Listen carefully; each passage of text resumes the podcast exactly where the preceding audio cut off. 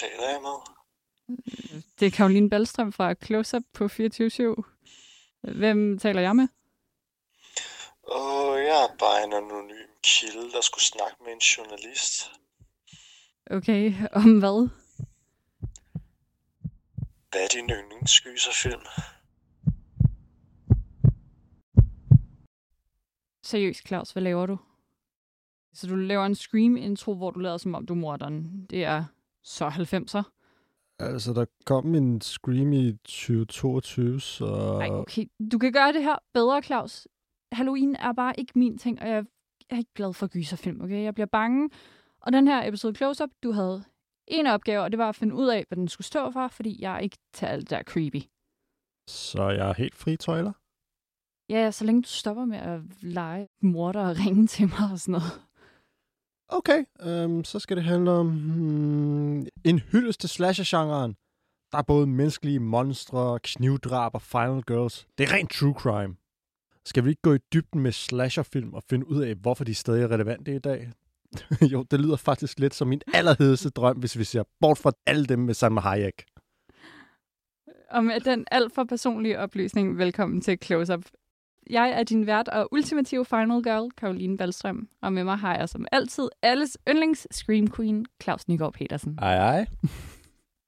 Og med os i dag til at blive klogere på, hvilken horrorgenre, der bør være definerende for 2020'erne. Den horrorgenre, du bør sætte på i år til Halloween. Så har vi kommunikationsrådgiver og horror-ekspert Andreas Strini. Hej. Tak for, at du vil være med i den her omgang Close-Up, som jo kommer til at definere det her års Halloween. Ja, det gør det i den grad. Det må man sige. Andreas, du har jo skrevet bachelor om J-horror, den her japanske horrorbølge omkring slut 90 og start 0 virkelig sådan nogle grumme gyserfilm. Ja. Og så har du også øh, skrevet speciale om øh, horrorfankultur i Danmark. Og så har du også en lille forkærlighed for slasherfilm. Andreas, hvor stammer den her kæmpe kærlighed til horrorfilm fra? Hvad Claus prøver at spørge om, hvad, hvad er der galt med dig? Hvad der gav med mig? Jamen, øhm, det, er, det er så svært at lige pinpointe sådan et bestemt tidspunkt, det er startet. Men øh, det er sjovt, at det der med, at vi snakker Halloween, og vi snakker slasher, fordi det er lige præcis den kombination, jeg tror, der har startet ret meget for mig. At tilbage der i sådan midt nullerne, da jeg har været en 10-12 år gammel, der hvor det sådan, for mange rigtig begynder at få det der med, at det er lidt for farligt til at rigtig at se. Det er måske lidt for uhyggeligt, men man kan se det lidt alligevel. Mm. Der kørte sådan nogle kanaler som øh, TV3 Plus og alle de her... Øh, øh, med mange reklamer-kanaler, de kørte ofte sådan nogle Halloween-marathon den 31. oktober, hvor de viste sådan en 3-4 øh, gyserfilm i streg. Og, øh, og det var ofte slasherfilm, og det var ofte sådan nogle lidt vage øh, 3, 4, 5 af dem, eller sådan noget. Det var aldrig sådan de originale, rigtig gode. Det var sådan de der, hvor det bliver sådan, nu er det bare sjovt. Øh, Mm. Og der tror jeg ligesom, det stammede, og så byggede det over til, at TV2-film kom, og de altid kørte sådan nogle horrorfilm om natten, hvor jeg sådan lige, det er klokken midnat, hvor mine forældre troede, jeg var gået i seng, så tændte jeg lige for fjernsynet, og sad og så dem derinde. Og så er det bare ligesom bygget op, og det eskalerede sig ligesom, da jeg begyndte at anmelde film, og jeg havde en redaktør, der fandt ud af, at øh, jeg godt kunne lide, øh, jeg godt kunne holde ud og se en horrorfilm i ny og næ, men øh, han, og han ikke selv kunne. Og så, and the rest is history, lad os sige det sådan. Uh, fantastisk. Nu har du set, øh, jeg, nu, jeg gætter bare på den gode side af måske sådan 200 gyserfilm. Vi skal nok holde højere op. Ja, lad os, lad os bare lave Ja. et estimat, der ligger der, ja. Ja. Men så har du også lagt mærke til, at der ofte er en rigtig bombastisk lydside. Der er altid et eller andet musik, som sådan rigtig øh, kæler for filmene. Det er noget af det, der som er så lækkert ved horrorfilm. Måske er filmen dårlig. Altid noget fedt musik på en eller anden måde. Ja, det er jo blandt andet noget af det, jeg har skrevet bachelor om. Det er, at øh, lydbilledet er ofte, nu siger jeg, store ord, 50% af oplevelsen i en gyserfilm. Mm. Så det er jeg fuldstændig enig i, at det, er, det skal være med, og det, det er enormt vigtigt. Har du så også noget yndlingslyd, noget, eventuelt noget yndlingsmusik fra en øh, gerne slasherfilm? Gerne slasherfilm. Jamen altså, det er jo, det er jo sådan lidt umuligt at komme udenom, at der er en mand, der har lavet en slasher. Ja, han har så lavet flere siden, men uh, han har lavet en skilsættende slasher i 78, mener jeg, den er fra, som hedder Halloween, og det er John Carpenter, og han lavede jo i øvrigt selv musikken til det, og øh, det er jo blevet fuldstændig ikonisk. Og det her sådan vanvittige stemningsfyldte tema, han har lavet til, til det her, de her Halloween-film, som er gået igen i alle fremtidige Halloween-film. Der er nu de er jo oppe på hvad, 13 stykker nu, tror jeg, eller sådan noget Og alt for med, mange. med den, der er kommet i år. Ikke? Øhm, men, men han har i den udgave, der er fra 2018, som han ikke selv har instrueret, har han dog lavet musikken. Og der er et stykke musik i den, øhm, som, øh, ja, titlen på et stykke musik, det handler om, hvad der sk- øh, sker i filmen. Den hedder The Shape Hunts Allison, og det synes jeg er noget af det mest sådan, øh, bombastiske, der er i hele det, og det er så meget et skift til en, et tredje akt, der kommer nu. Og det er, det emulerer lidt det originale tema, der er i Halloween, og det er også samtidig fuldstændig sit eget, og det synes jeg er så fantastisk, og det er øh, en fryd at gå og høre det her i oktober måned på Assistens Kirkegård i mørke. Oh, ja, det lyder rigtig godt. Jamen, så lad os da høre den som det perfekte anslag til den her Halloween slasher special af Close Up. Velkommen til.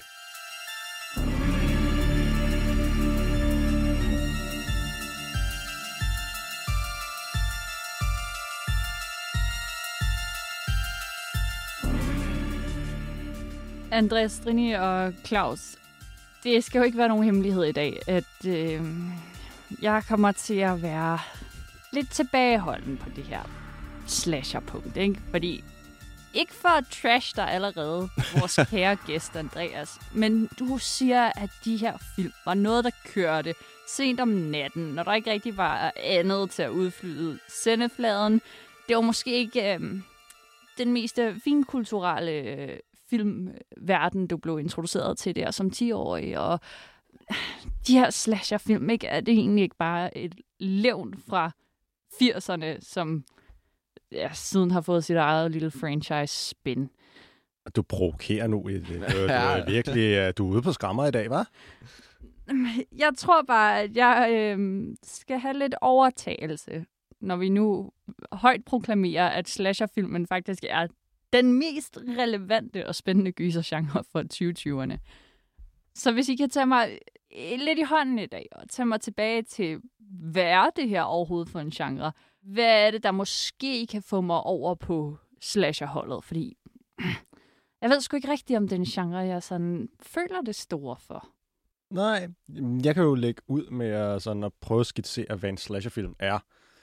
Det er en subgenre inden for horror-gyserfilm, hvor der er en eller anden morder, oftest maskeret som øh, jagter en flok øh, unge eller andre mennesker i et eller andet lille lukket miljø. En- Det kan være en by, det kan være en øh, sommerlejr eller et eller andet. Et eller andet lukket miljø, hvor der er den her bizarre, voldelige morder, som slagter folk på den mest brutale vis. Øh, og det er sådan kernen i den. Og så er der to sådan retninger, man kan gå i på den. Enten så har vi et monster, som alle kender fra start af. Det er sådan noget Michael Myers fra Halloween, det er Jason fra fredag den 13. Eller vi har noget mere klassisk øh, detektiv who done it. Hvem er det, der er morderen? Og for eksempel noget Scream. Hvem er det, der er under Ghostface-masken?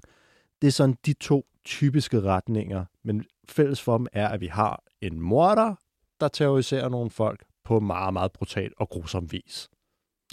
Det er jeg fuldstændig, fuldstændig enig i, Claus, vi kommer også til at tale om det senere, men jeg synes også, der er sådan en, den her maskeklædte morder, som Mm. ofte, ofte maskeklædte morder, mm.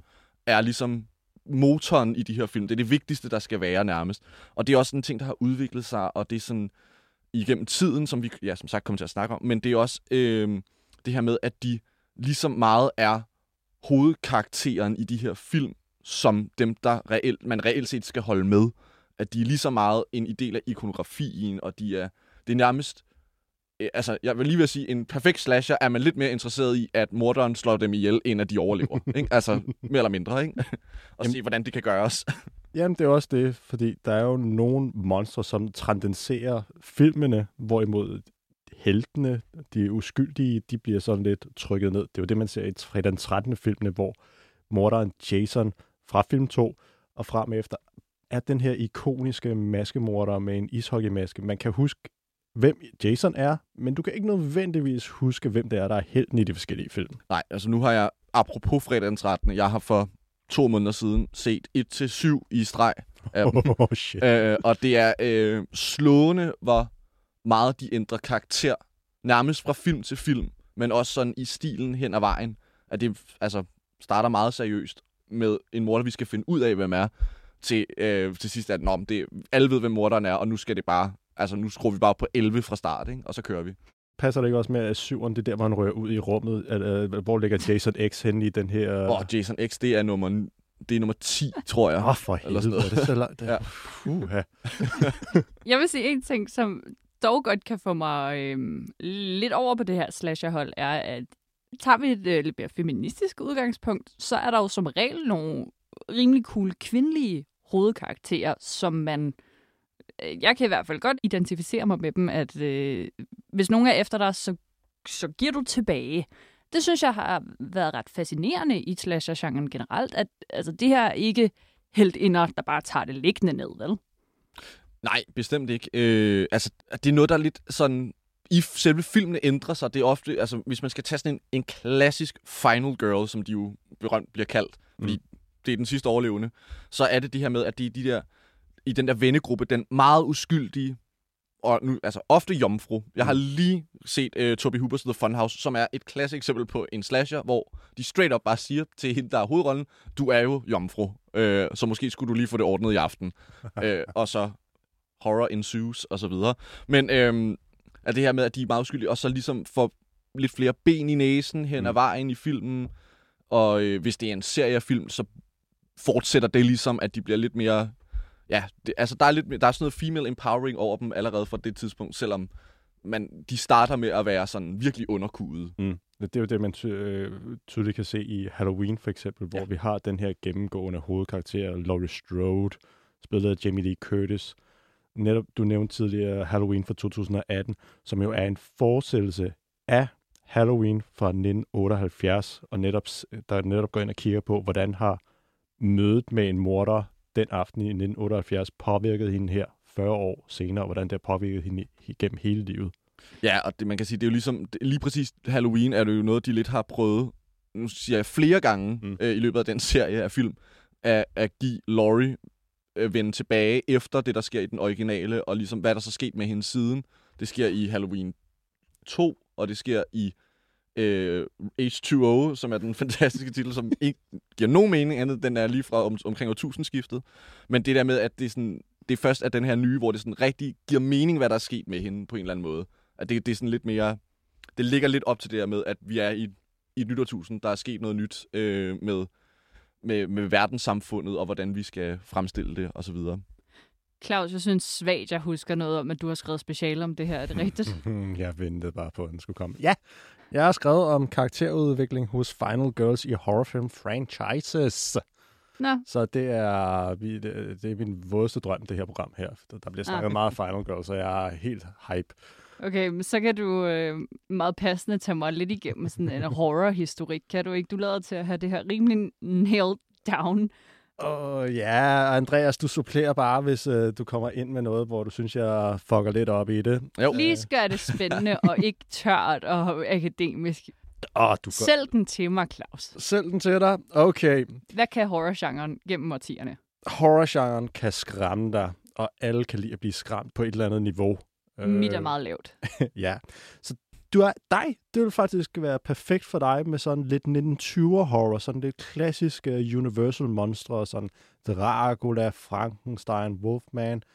Det ser lidt gammelt ud. Det er ikke, kna- det er ikke knap så farligt. Du har sådan et uh, meget let identi- identificerbart monster, som du skal kæmpe imod. Okay. Og så har vi noget sådan atomkraft, øh, horror omkring sådan 50'erne. Vi er bange for, at tingene går amok. Og 30'erne og 40'erne, der er vi stadig inde på sådan noget øh, klassiske monstre, og lidt mere sådan brutale detektivhistorier. Vi er stadig, kører stadig på noget klassisk øh, monsterting. Det er sådan et overnaturligt monster, noget Creature for the Black Lagoon, sådan nogle ting der. Det er jo meget defineret af, at det uhyggelige er et decideret monster, Mm. som er en udefra kommende ting, og ikke ja, øh, noget andet, som er mere menneskeligt, lad os sige det sådan. Mm, helt klart. Det begynder sådan at, at skifte lidt omkring 60'erne. Vi har Rosemary's Baby, den her ikoniske besættelse, satanistiske film om en kvinde, som bliver gravid med Satans baby. Og så er der også en lille film fra England, Peeping Tom, der handler om en, øh, en, en, en sindssyg psykopat, som øh, elsker at filme sin mor. Og det er her, vi blandt andet har det her efterhånden meget berømte øh, greb med, at man ser et mor fra morderens synspunkt. Kameraet er simpelthen morderens øjne, så man ser de her bestialske øh, knivbevægelser, der sådan hakker ned i, som Alfred Hitchcock også brugte rigtig, rigtig meget i, også, fra, også i de 60'erne, de her sådan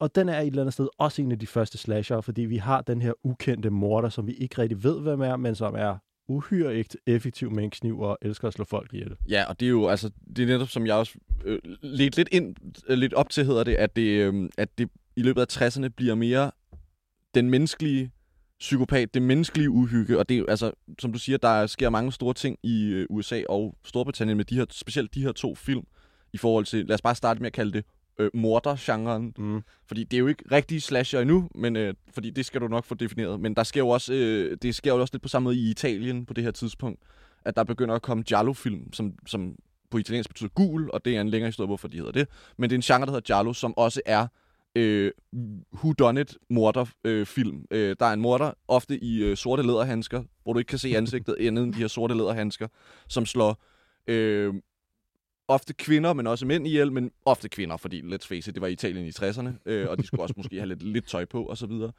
Øh, og det her enormt øh, røde, som i øh, nærmest lyserød blod, og så videre. Og så er det ligesom den her, der kommer den her, det, det er så det, der ændrer sig, men i Giallo er det jo den her sådan lidt øh, kunstneriske mand, der kommer ind, sådan en, der er lidt, er ikke er detektiv, men han er måske, han har et galleri eller sådan noget, og så skal han opklare mordet og sådan noget, ikke? øh, men det er allerede der, i Italien kommer der også den her sådan, det her fokus på de her sådan, øh, film, hvor morerne er i højsædet, og vi skal finde ud af, hvem morderen er til mm. sidst. Helt klart. Og så lidt samtidig, lidt efter, i 70'erne i USA, der er der to sådan, vil du ikke give mig ret i, der er sådan to skældsættende film, når man snakker om øh, horror i 70'erne i USA. Der er Texas Chainsaw Massacre, og så er der Halloween. Jo, altså hvis vi snakker slasher, jo. Jeg vil jo påstå, at der er en tredje. Åh, oh, ja. Hvad? Som er faktisk før Halloween, som er øh, en, en film, der hedder Black Christmas. Ah, jeg øh, som, der, hen. Ja, som øh, jeg mener er sådan den, faktisk den første sådan reelle slasherfilm, mm. øh, hvor Halloween ligesom begynder at perfektionere den i sin, sin, sin reneste form, så er det faktisk Black Christmas, der er 74, der gør det først. Mm. Hvad er det, Black Christmas handler om? Bare lige en hurtig recap. Jo, øh, Black Christmas, den øh, er foregår ved juletid, selvfølgelig. Så det er også en julefilm, så den kan I se til december også. Øh, den foregår i et øh, sådan et øh, sorority house, hedder det vel. Øh, jeg mm. ved, der er ikke nogen dansk betegnelse. Sådan et, øh, et hus, hvor der bor en masse unge kvindelige studerende. og det er ikke nogen spoiler at sige, at der er en mand på deres loft. Fordi det er det første, man ser i filmen. Det er point of view. Igen det, som du siger, der er fra Peeping Tom. Man ser hans synsvinkel, at han kravler ind op på deres loft. Og så er det ligesom den her film, hvor de en efter en bliver slået ihjel. Nogle af dem forsvinder, de ved ikke, hvor de er henne. Og så er det det med ham her manden, der er på loftet, og de begynder måske at vide, at der er lidt... Den bygger lidt på den der urban legend om, at øh, det med opkaldet kommer inden fra huset, agtigt, fordi han mm. begynder også at ringe til dem og sige nogle mærkelige stønnelyde og så videre. Okay, det lyder bare sådan... Jeg, jeg tror, jeg takker nej allerede der. Det, kan, det, det lyder for skævt. Det er også, altså nu øh, tager glæderne på forskud, men det er også en af de slasherfilm, jeg faktisk synes er reelt uhyggelig. Altså sådan virkelig synes, den er faktisk virkelig velfungerende, også som en uhyggelig film. Mm. Og der er specielt et skud, som er fuldstændig fremragende, hvor jeg virkelig var sådan, oh fuck, det var, det var med uhyggeligt, mand. Men så siger du, at Halloween fra 78, altså fire år senere, ligesom perfektionerer den her det bliver bare værre, eller hvad? Ja, øh, i, øh, den, den perfektionerer, eller den begynder i hvert fald at få den i den rigtige retning af, hvad en øh, sådan rendyrket slasher er. Fordi øh, vi får den her maskerede morder, som har en ikonisk maske, og som vi godt ved, hvem er fra starten. Det, der er, de har ligesom elimineret fuldstændig det der element med, at vi skal finde ud af, hvem morderen er. Nu er det fra første minut, vi ved, hvem morderen er, fordi vi bare siger, det er ham her, det kommer til at handle om. Det er ham, der kommer til at gøre det, og nu handler det mest om, hvem overlever, og hvem gør ikke. Og så er det, at den får det her med, at det kommer til at blive de her sådan lidt... Øh, der kommer de her unge, uskyldige kvinder ind, specielt Jamie Lee Curtis, som spiller Laurie Strode, som får den her Scream Queen øh, prædikat på sig, fordi hun kan skrige som ingen andre nærmest på det her tidspunkt. Og hun øh, har det der sådan, ja, hun er jo enormt uskyldig og vil ikke sådan være ude. Øh, hun, vil, hun skal bare blive hjemme og, og passe et barn, og sådan, hvor de andre er sådan, åh, Halloween-fester, og sådan noget med, åh, kæresten kommer over, og sådan noget. Sådan er hun ikke. Og så er det, spoiler alert, det er selvfølgelig hende, der skal tage den endelige kamp. Ikke? Mm. Så der begynder det sådan ligesom at blive drejet i den retning, vi kender nu. Med at der er en morder, Ja. der er en final girl. Ja, lige præcis. At det begynder at komme de der reelle elementer, hvor Black Christmas også gør det, men måske ikke var så bevidste om det på det tidspunkt. Mm. Og så kommer 80'erne, som jo er slasher-genren, sådan kæmpe store gyldne æra, hvor vi har noget fredag den 13., dog fra film 2, Ja, men øh, den læner sig op af de der klassiske slasher-trupper med, at vi har en øh, point of view øh, killing ting, og vi har en øh, hvem er morderen ja, spil frem og tilbage. Så har vi A Nightmare on Elm Street, som måske mere hakker tilbage til noget Texas Chainsaw Massacre med, at vi har et øh, lidt er det et overnaturligt monster, eller hvor der er hende sådan lidt meget ikonografi, også øh, ligesom Halloween, vi har et ikonisk monster. Og så en af mine øh, personlige favoritter, Child's Play, med den her bizarre morderdukke Chucky, Ja. hvor den første også har den her seriøse tone, som du nævnte, da du talte om, at øh, jo længere ud vi kommer i horrorfilm, i, op i serierækken, så begynder det at blive lidt mere humor langt ude. ja, og altså, det er jo også, altså, altså når man, nu siger jeg man, altså sådan generelt sådan, når man snakker slasherfilmen, så er det som regel, man nævner de tre store franchises, som er Halloween, fredag den 13. og A Nightmare on Elm Street, eller på dansk Morderisk Mareridt. Fed titel.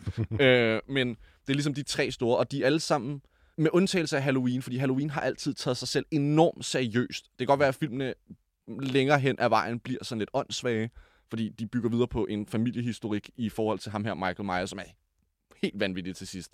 Men øh, den tager sig selv meget seriøst. Men det, der er med fredag den 13. og A Nightmare on Elm Street, som Charles Play kommer til at spille ind på også, det er med, at de første par film er ret seriøse.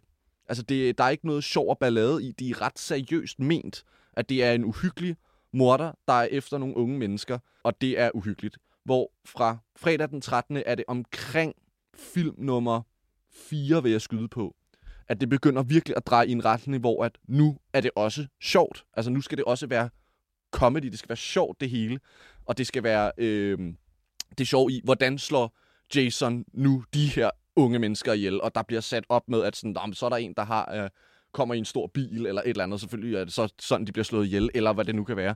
Og det samme med A Nightmare on Elm Street, at fra film nummer 3 der, der hedder The Dream Warriors, der er det, at øh, Freddy, som er måske den mest ikoniske af dem med sit brændte ansigt og de her lange øh, knivefingre, han har, at fra tredje film begynder han at blive sjov øh, og sige sjove ting. For eksempel den ikoniske scene, hvor han bliver til et fjernsyn, øh, fordi der er en ung kvinde, han er efter, som gerne vil være på tv, hun vil gerne være kendt. Og så kommer han ud af tv, og så får antenner på hovedet, og det er super underligt, og så siger han, This is your big break, welcome to primetime, bitch.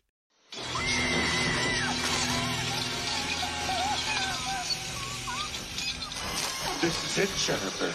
Your big break in TV. Fuck the prime time, bitch.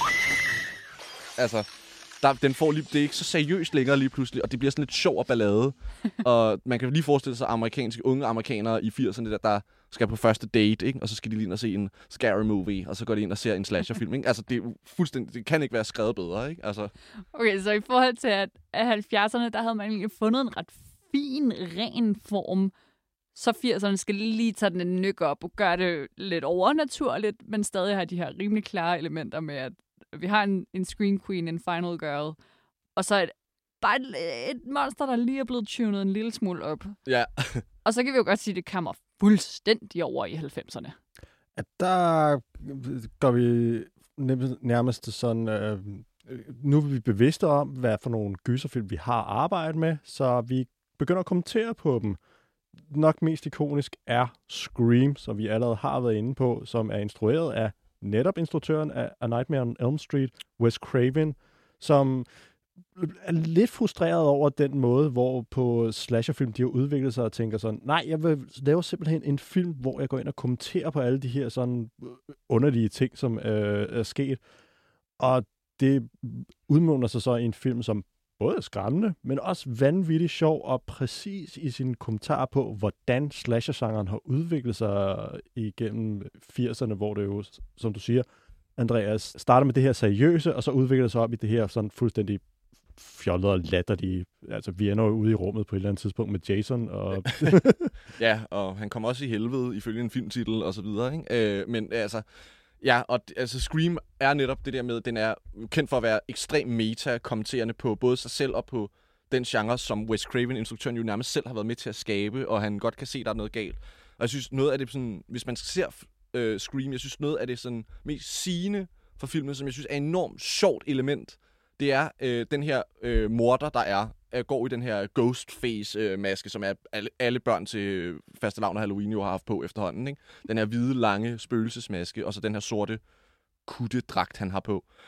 At den her morder, hver gang der skal jages en ung kvinde, som er meget skræmt, altid slår sig, eller falder, eller øh, støder ind i ting, som ligesom, jeg synes, der er sådan et fed metalag i det der med, at jamen, alle de der Jason og Freddy, og de, der, de har været sådan nogle ustoppelige menneskemaskiner, der bare går rundt og slår folk ihjel, og de går bare rundt, og alligevel så har de fanget en, der er løbet 100 meter, ikke? Altså, hvor ham her, den her morder, er falder over alting og støder ind i døre, og sådan, altså virkelig bare sådan, der skal ikke noget til at stoppe, stoppe den her person. Og det er bare det her med, jo, men det er jo også fordi, de er også bare mennesker. Altså, hvis jeg var en morder, så ville jeg sgu også støde ind i ting, hvis jeg skulle jage en, ikke? Altså, jeg synes, der er sådan et fedt metalag, lige præcis den del af det også.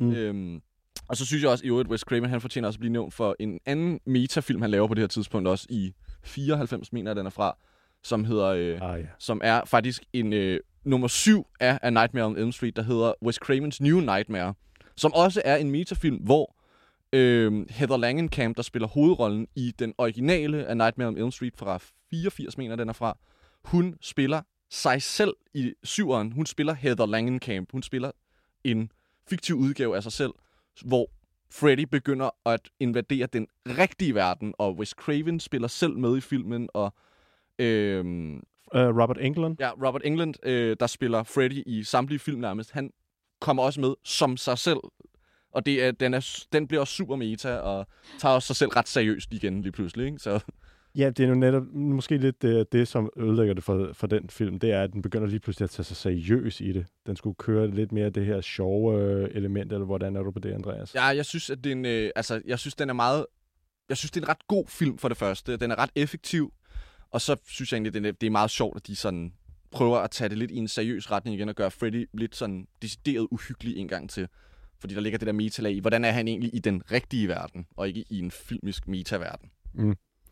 Jeg tænker lige, at afrunder min lille horror-recap igennem årene. Så har vi fra nullerne, vi har torture porn, vi har zombie-film. det er alt sammen noget, der handler om, at kroppe de skal flås fra hinanden på de mest brutale måder. Vi har også øh, noget fransk New French Extremity, hvor det også handler om, at kroppe skal flås fra hinanden. Så kommer 10'erne, hvor horrorfans, som har set de her film tilbage i øh, 80'erne og 90'erne, de nu begynder selv at lave film, så de kommer med deres eget øh, spin på tingene, og det er jo blandt andet der, vi får Halloween fra 2018, som netop er en gentanke af, jamen hvad skete der med de her folk tilbage fra den originale film. Og det er lidt den her bølge, som vi stadig kører videre på nu. Det er den her, vi har folk, som har set filmene, som er kyndige kender af det hele, at de har nu mulighed for at lave de hedeste fanfantasier, de nogensinde har haft omkring, hvad der sker med de her karakterer og elskede film, som de er vokset op med. Og det leder jo så hen til spørgsmål for, hvorfor vi er her i dag. Hvorfor er slashers relevante her i 2020'erne? Og der er jo øh, allerede, som vi har nævnt, der er Halloween fra 2018, som var indledningen på en øh, ny trilogi, som omhandler, hvordan begivenhederne i originale har påvirket øh, Laurie Strode og hendes familie. Så er der endnu en Scream, Scream 5, som er sådan en øh, sjov hybrid mellem et øh, reboot og så en sequel, fordi vi tager et nyt cast og prøver at introducere dem i det gamle univers, men vi øh, fortsætter også på begivenheder, som er sket før.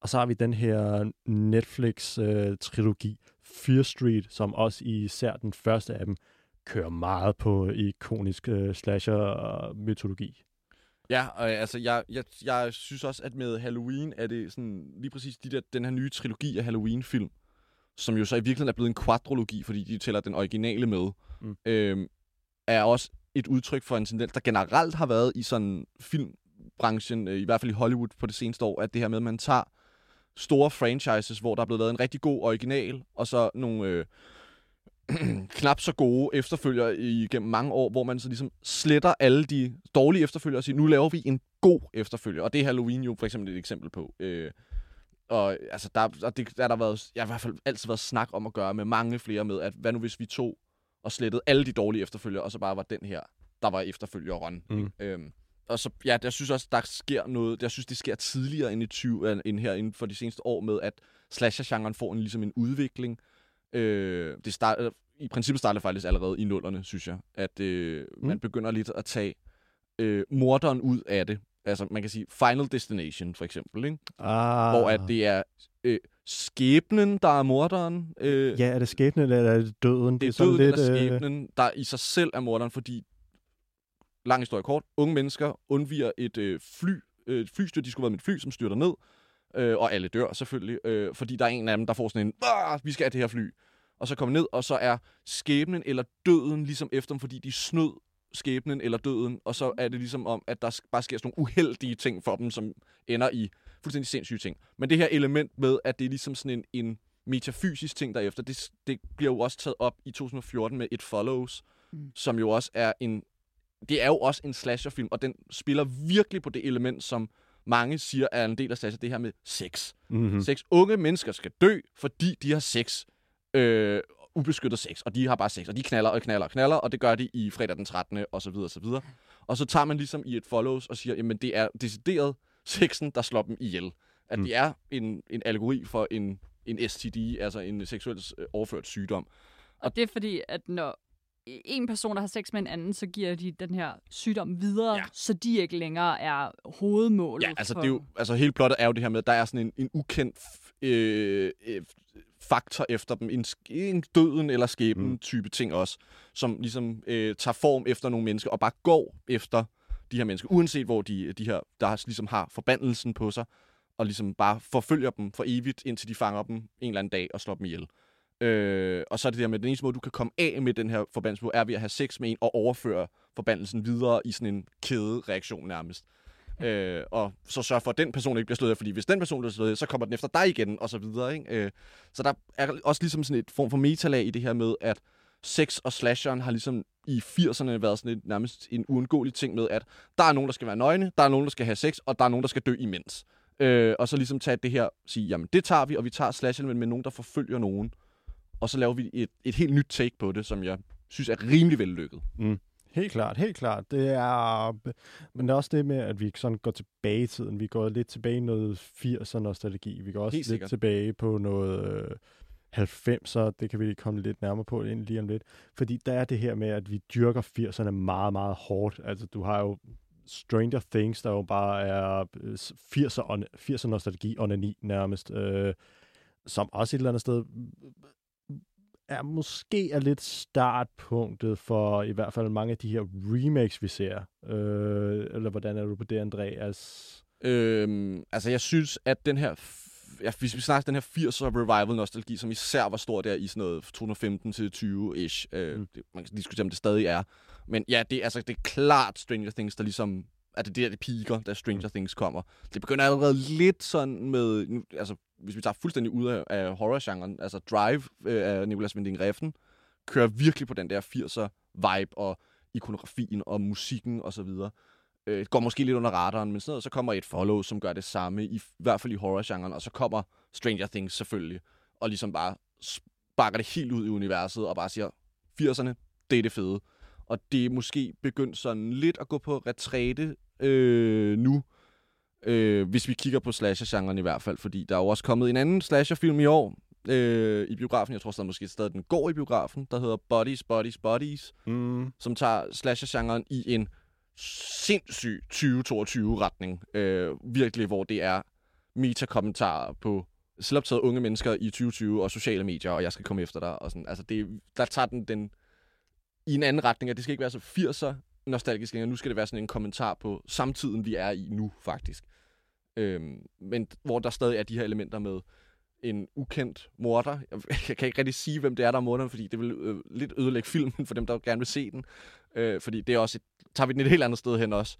Men, øh, og der, men der er en final girl, eller sådan, vi får sådan en fornemmelse af, at der er en, der er en final girl, fordi hun er, mm hun er lidt mere reel og lidt mere et normalt menneske, end de her totalt selvoptagede medieagtige typer, der er de her, der har podcasts, og som ingen lytter til, og alt sådan noget, men som de selv er sindssygt stolte af, og sådan, ikke? Så, ja, så, jeg, ja, så 80'er nostalgien, den er måske lidt på retræte nu, synes jeg, at det er ikke lige så tit, man ser det. Nej, det er jo nærmest blevet afløst af noget andet, Andreas. Netop det, som du siger med, at øh, 80'er-nostalgien, den er måske begyndt at fade lidt, og så er vi begyndt at bevæge os over i 90'erne, som øh, på filmfronten måske ikke havde de, sådan, de vildeste slasher-højdepunkter at byde på, ud over dem, vi allerede har nævnt. Så havde de til gengæld noget andet. De havde en masse reality. De havde en masse true crime.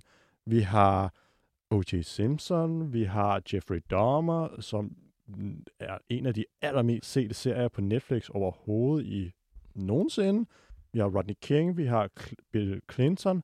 Vi har de her virkelige sager, som går ind og får en kæmpe mediebevågenhed, og på en eller anden måde går ind og bliver vores øh, virkelige slasher, fordi vi har alle de her seriemordere, også nogen, som øh, typisk har været inspiration til forskellige slasherfilm.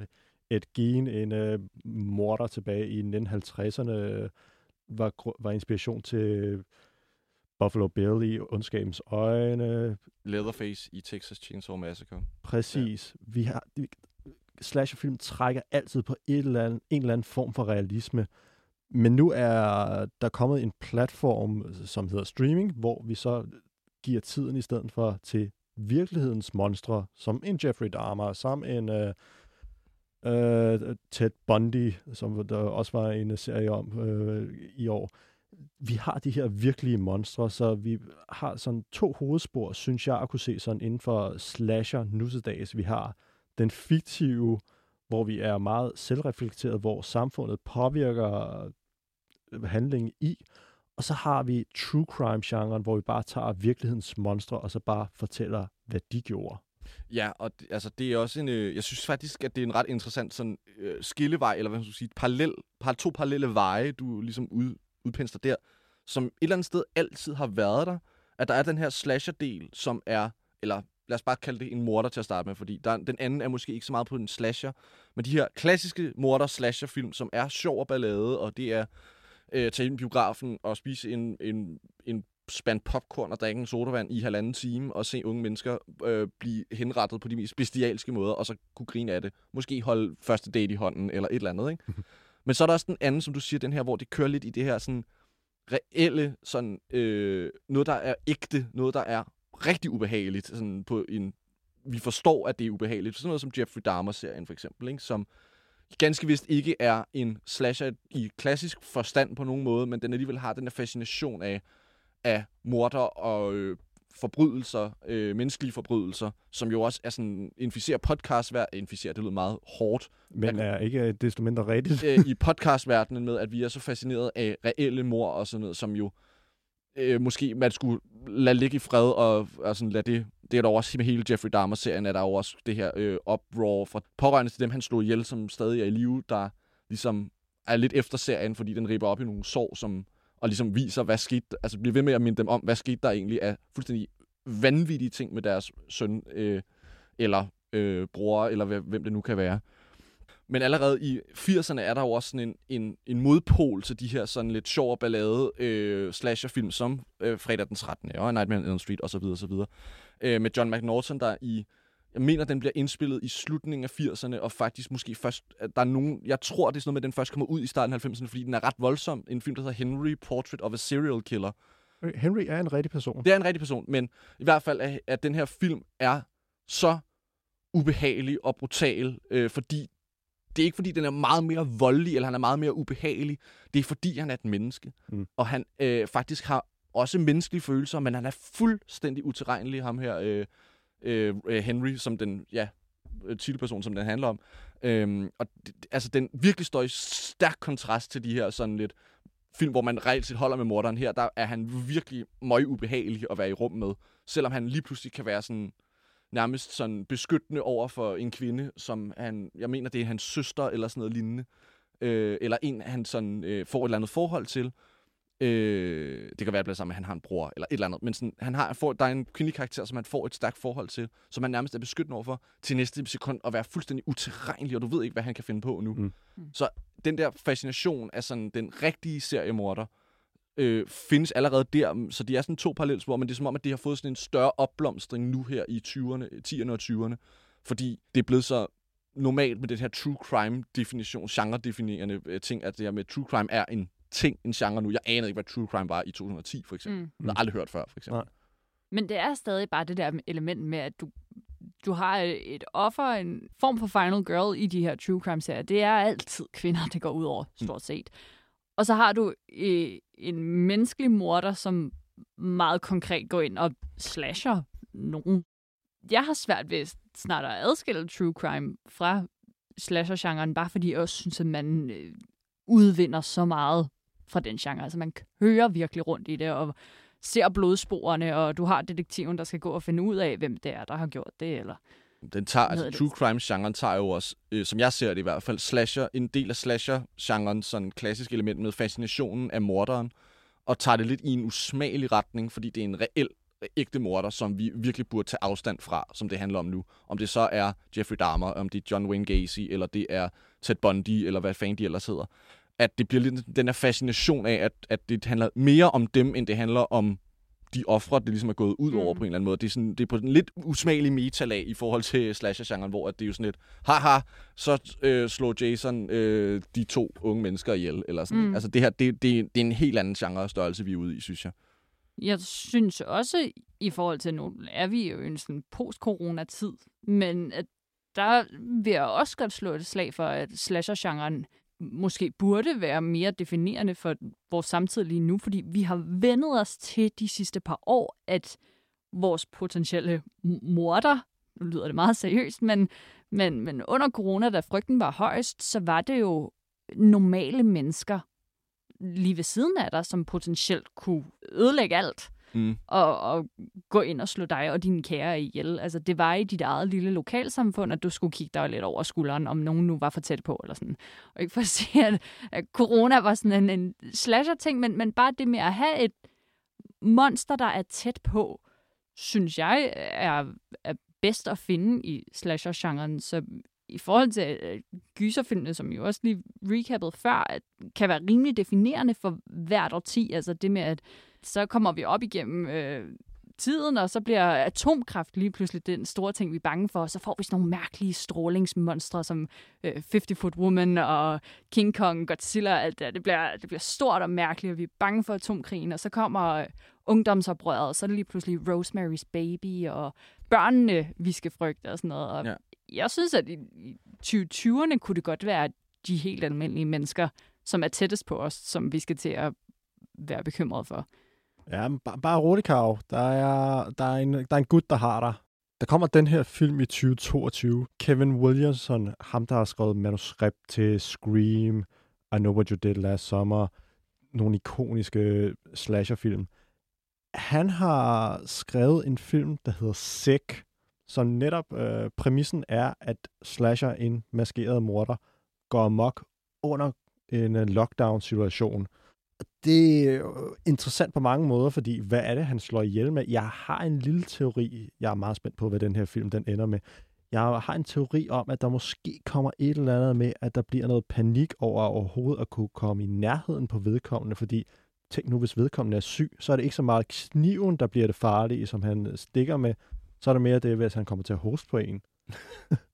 Det er jo en helt ny form for morder, der vi er ude i. Ja, Øh, det er også, det, det, det tænker også, det skal ind i det her sådan lidt meta-agtige lag med, at vi kommenterer på forskellige ting. Altså, den, den, det lyder i hvert fald som en film. Nu har jeg, ikke, jeg har faktisk ikke hørt om den, før du lige nævner den nu. Øh, øh, utrolig nok. Men øh, den lyder som om, at det bliver sådan en, der bliver ekstremt tidstypisk. Mm. Hvor jeg måske ser det mere som, at der skal gå nogle år, før vi kan definere, hvad en slasher i sent 10'erne, start 20'erne egentlig er for en størrelse. Fordi det er jo først efter 80'erne, at vi kan se, at jamen, de her Ronald Reagan øh, øh, totalt øh, kommercialiserede amerikaner 80'ere Med, øh, altså, Stranger Things er jo et, øh, et tidsbillede på, hvordan, det, hvordan Reagans 80'er var. Ikke?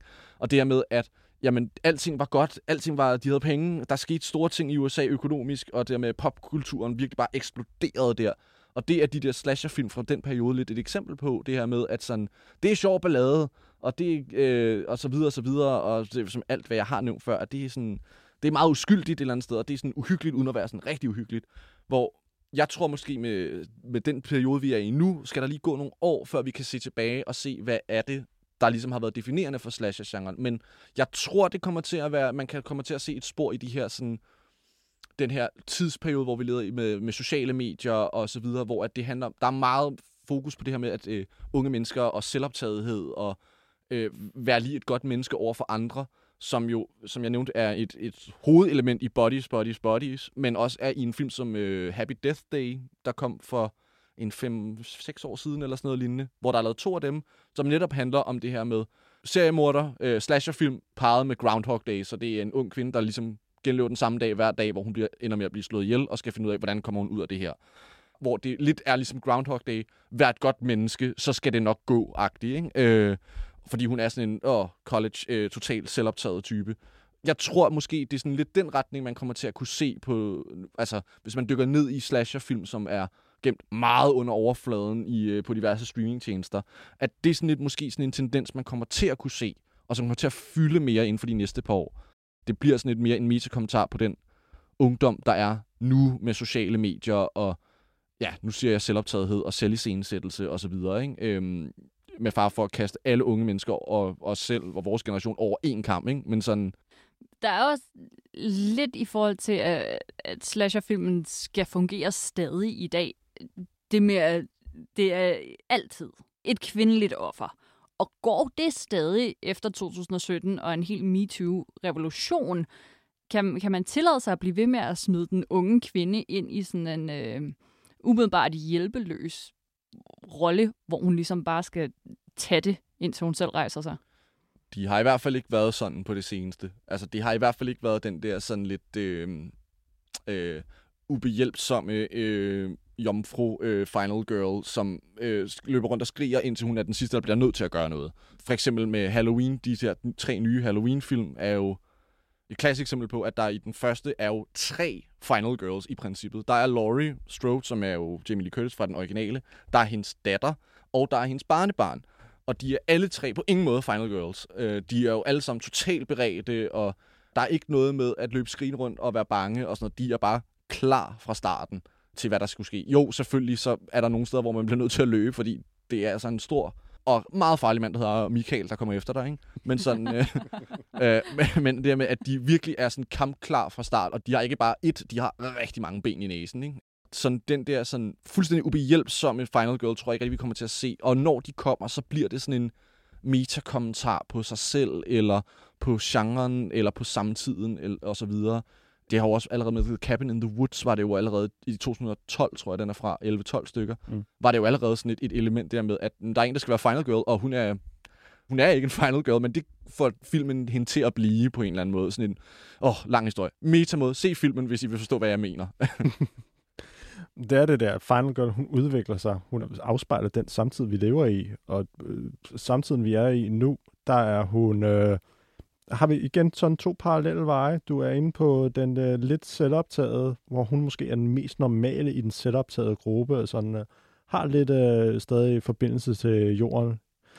Og så har vi den mere klassiske Final Girl, som nu sagtens skal have sex. Det begyndte hun på i Scream blandt andet. Ja.